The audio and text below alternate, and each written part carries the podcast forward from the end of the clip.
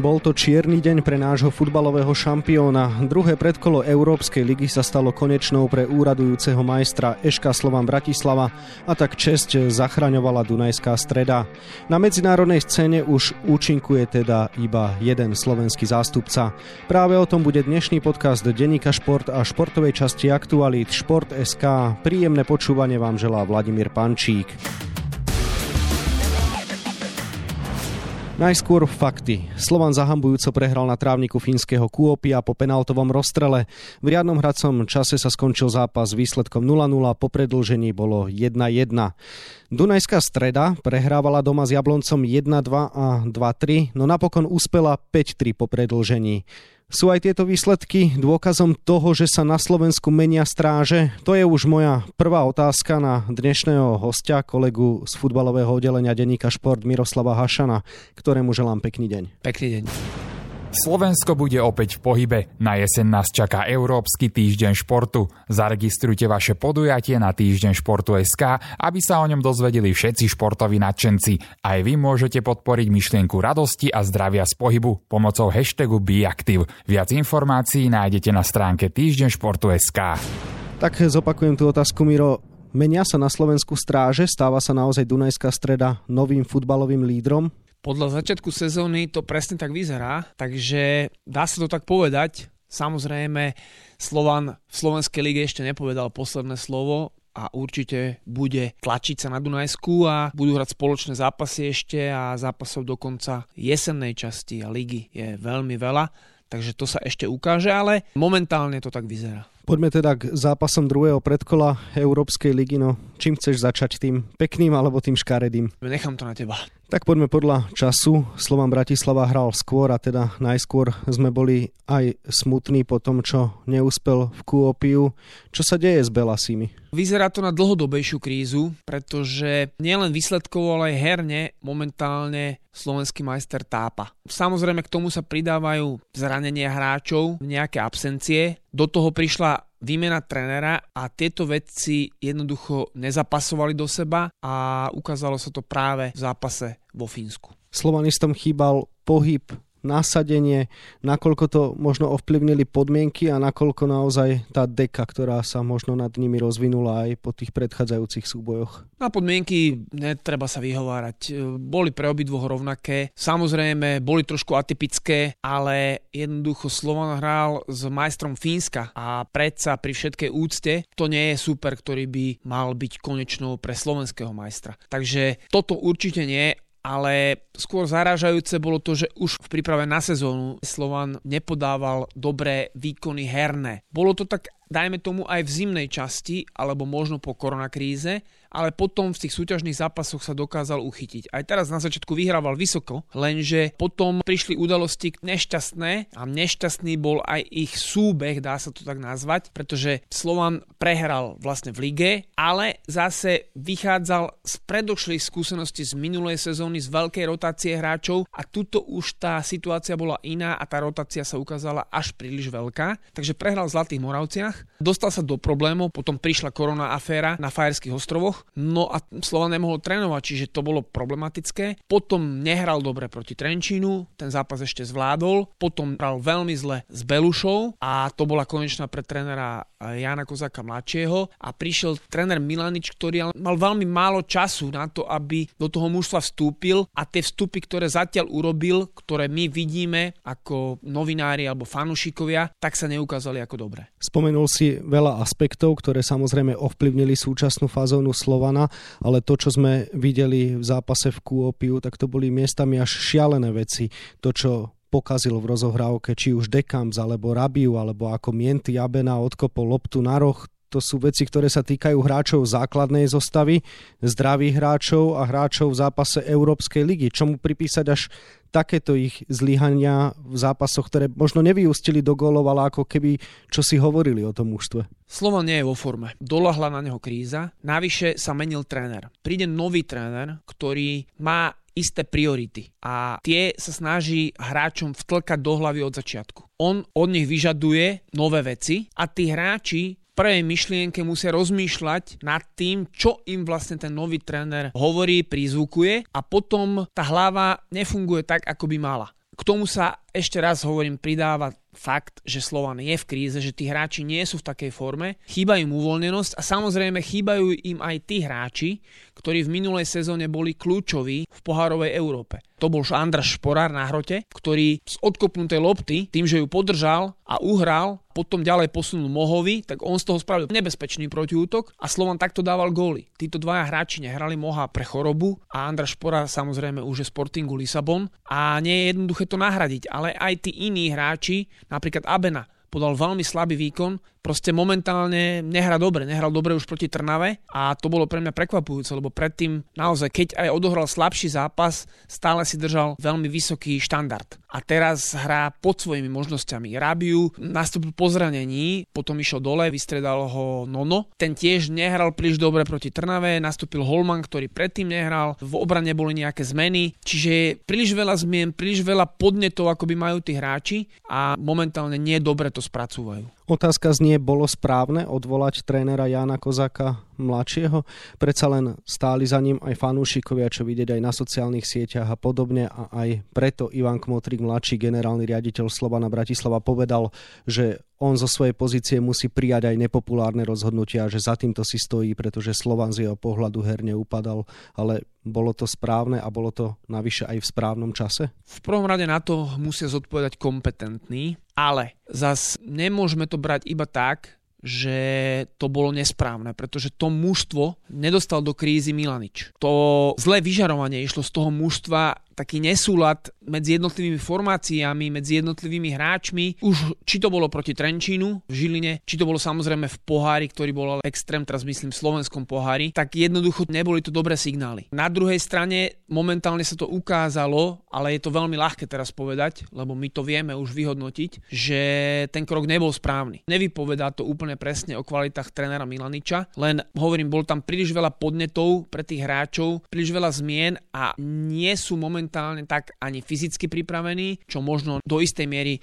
pripísať aj návrub vlastne tej koronáfere, ako som to spomínal na Fajerských ostrovoch, ale tomu mužstvu chýba taká väčšia výbušnosť, navyše oni už všetko dosiahli v slovenskej realite, získali double, vlastne dlhšie už boli pokope, veľmi dlho vyhrávali, boli bez prehry, boli bez straty bodu, zakopli potom už keď boli majstri a mali aj pohár stranou doma, ale už o nič sa nehralo. Čiže ťažko sa oni aj motivovali, ešte raz, je to súbeh viacerých okolností a vypichnúť z nich len jednu, teda, že to bola trenerská výmena a tá je tomu návine, že Slovan neúspel, by bolo neférové. Je vôbec niektorý z hráčov Eška Slovan Bratislava, ktorý si zaslúži aspoň ako takú pochvalu za výkon v Kuopiu? Mne sa páči v poslednom čase najviac zo Slovana Vernon de Marco. Nie náhodou rozhodol proti Trenčínu, on z pozície ľavého obrancu dal dva góly. Nie náhodou bol najlepším hráčom Slovana proti Trnave a aj dnes znova jednak asistoval pri góle Medveda a jednak na tej ľavej strane aj svojou aktivitou, aj takým herným poňatím patril k svetlejším zjavom tohto vystúpenia. Ako z toho von? To je dobrá otázka, ale ťažko na ňu odpovedať, eh, pretože mnohé by mohlo byť v akademickej rovine. Samozrejme Slovan potrebuje teraz eh, sa otriasť, lebo toto bola ani nie direkt, ani nie facka, ale to bola proste, neviem ako to nazvať ani, ťažko to bude žehliť si u fanúšikov, vôbec u verejnosti, vôbec v klube tá atmosféra medzi funkcionári, hráči, nový tréner, navyše bez divákov sa bude hrať, ani tá podpora nebude, ale keby aj sa hralo s divákmi, asi by neboli úplne nadšení z toho, čo sa stalo. Čiže táto situácia je veľmi ťažká, čas samozrejme pomôže, ale musia prísť aj zlepšené výkony Belasich, pretože ak budú hrať tak ako po 22. minúte s Trnavou v derby, alebo ako v Kuopiu, pasívne a čakateľsky a s obrovskými chybami, technickými chybami, nepochopiteľnými stratami a prihrávkami zlými a vymýšľaním nejakých neuveriteľných vecí, neuskutočiteľných.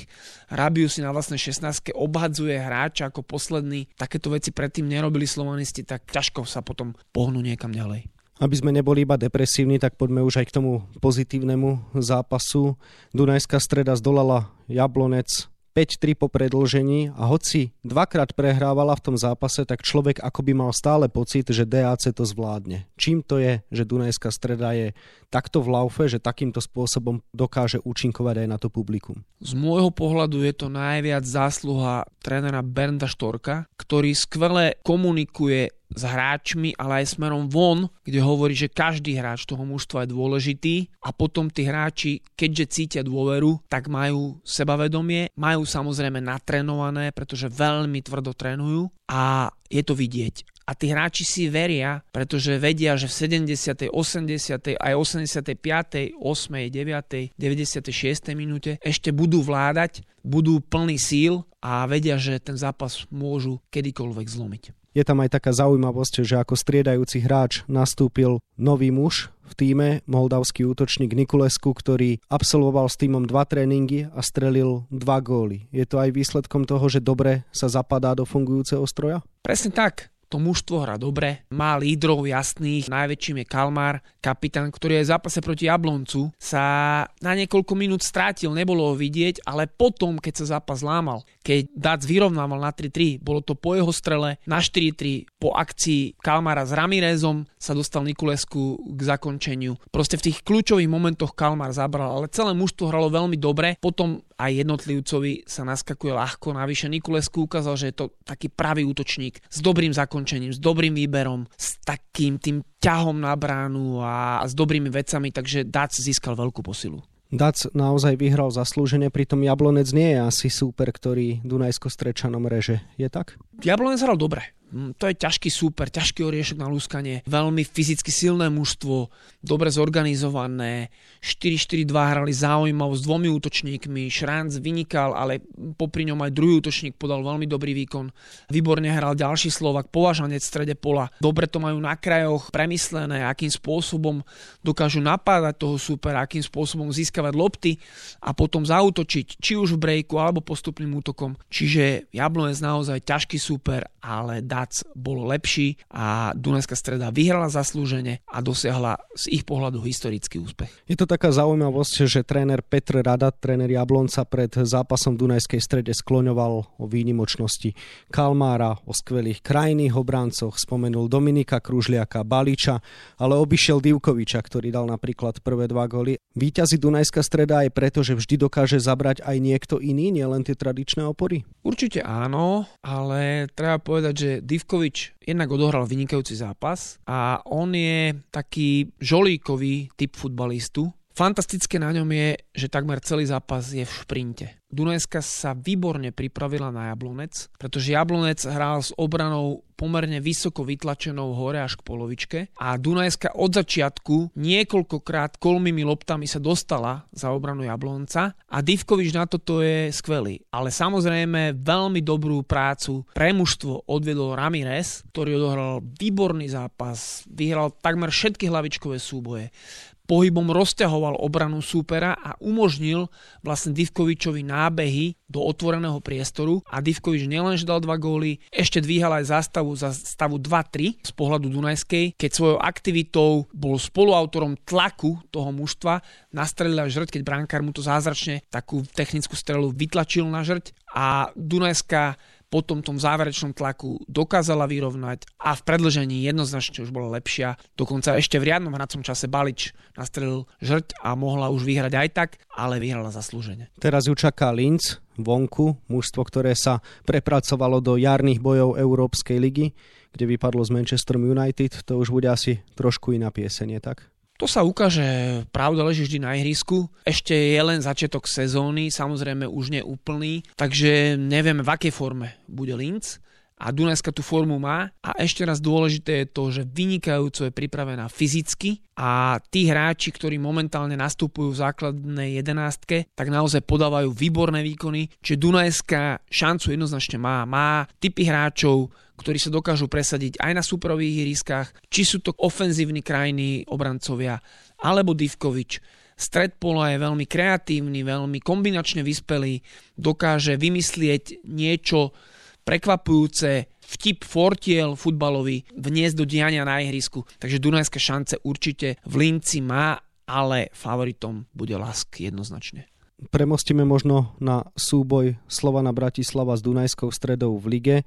Ono tam ten bodový rozdiel nie je veľký, keď zohľadníme, že Slovan má ešte zápas k dobru a ak ho zvládne, tak bude zaostávať iba o 3 body, ale Dunajská streda vyhrala všetkých 6 ligových súbojov, zdolala v Európskej lige Hafnar Fjordur a Jablonec, v podstate na totálnej výťaznej vlne. Myslíš si, že nás po dvoch rokoch čaká dekorovanie už iného majstra? To je veľmi predčasné, pretože Dunajska teoreticky môže mať aj veľmi dlhú jeseň z pohľadu toho, keby sa jej podarilo postúpiť možno do skupinovej fázy, čo nie je momentálne, si nemyslím, že by to bolo, že už tam sa tlačí, ale napriek tomu v októbri, v novembri sa uvidí, ako na tom naozaj Dunajská streda je, pretože má úzky káder, na kraje obrany prakticky nemá zdvojené posty, aj do stredu pola, teraz bol zranený Fride vlastne, takže už nemala veľmi koho vyťahnuť z lavičky, taký, ktorý naozaj by to mužstvo dokázal urobiť nejakú zmenu v ňom, zmenu smerom k lepšiemu. Čiže ešte by som to takto nevyhlasoval určite. Je veľa zápasov, Dunajska aj teraz môže byť unavená, bude hrať ďalší zápas znova na budúci týždeň vo štvrtok a ešte väčšia únava môže doľahnúť na to mužstvo. Trošku nejaký demblbec e, prehra papierového outsidera príde, doma môžu zaváhať nejaké remízy, body postracajú a, a Slovan určite bude tuho bojovať o to, aby obhájil majstrovský titul. Ale asi by to už nemuselo byť s dvojciferným bodovým náskokom, je tak? To určite, ale to už sme hovorili, alebo ja som to aspoň hovoril aj pred začiatkom súťaže. Jednoducho Slovan dva ročníky po sebe dominoval totálne v Slovenskej lige a to vnútorné nastavenie tých hráčov, ich vnútorná motivácia predsa klesa. Navyše bola tam veľká rotácia a jedna vec je rotovať ten káder, keď mužstvo hrá európsku, poharovú Európu. Druhá vec je ho rotovať stále, lebo väčšinou to je tak, že keď tá základná zostava je vykryštalizovaná, je to nejakých 12-13 hráčov, tak vtedy to mužstvo dosahuje najlepšie výsledky a pokiaľ nie je to zaťaženie mužstva extrémne, čo v Slovenskej lige alebo v Slovenskom pohári už nebude, tak potom s tým kádrom treba asi nárábať trošku inak. No uvidíme napokon, ako to teda bude v našej súťaži vyzerať. Každopádne čaká nás určite zaujímavá jeseň, aj keď škoda, že z pohľadu našich bojov na európskych ihriskách iba v znamení jedného týmu. Toľko môj kolega Miroslav Hašan z denníka Šport, ktorému ďakujem za rozhovor a ešte želám pekný deň. Pekný deň. Viac informácií samozrejme nájdete na webe Šport.sk, no a informačne i príbehovo nabité je aj dnešné vydanie denníka Šport, v ktorom nájdete takisto tieto témy. Futbalista Peter Pekarík stojí na Prahu svojej 12. Bundesligovej sezóny. Tomáš Hubočan vo veku 35 rokov, len krok od skupiny Ligy majstrov. Koronavírus šarapatí v hokejovej skalici. Zápas záhorákov z Bratislava Capitals dostal stopku pre 27 nakazených osôb v klube, medzi ktorými sú aj hráči. 20 rokov prešlo odvtedy, čo fenomenálna plavkyňa Martina Moravcová získala dve striebra na olympijských hrách v austrálskom Sydney. Zaspomínať si môžete spoločne s nami. No a na 28 stranách je toho samozrejme oveľa viac. Scenár dnešného podcastu sme naplnili, zostáva nám sa už iba rozlúčiť a zaželať ešte pekný deň. Od mikrofónu pozdravuje Vladimír Pančík.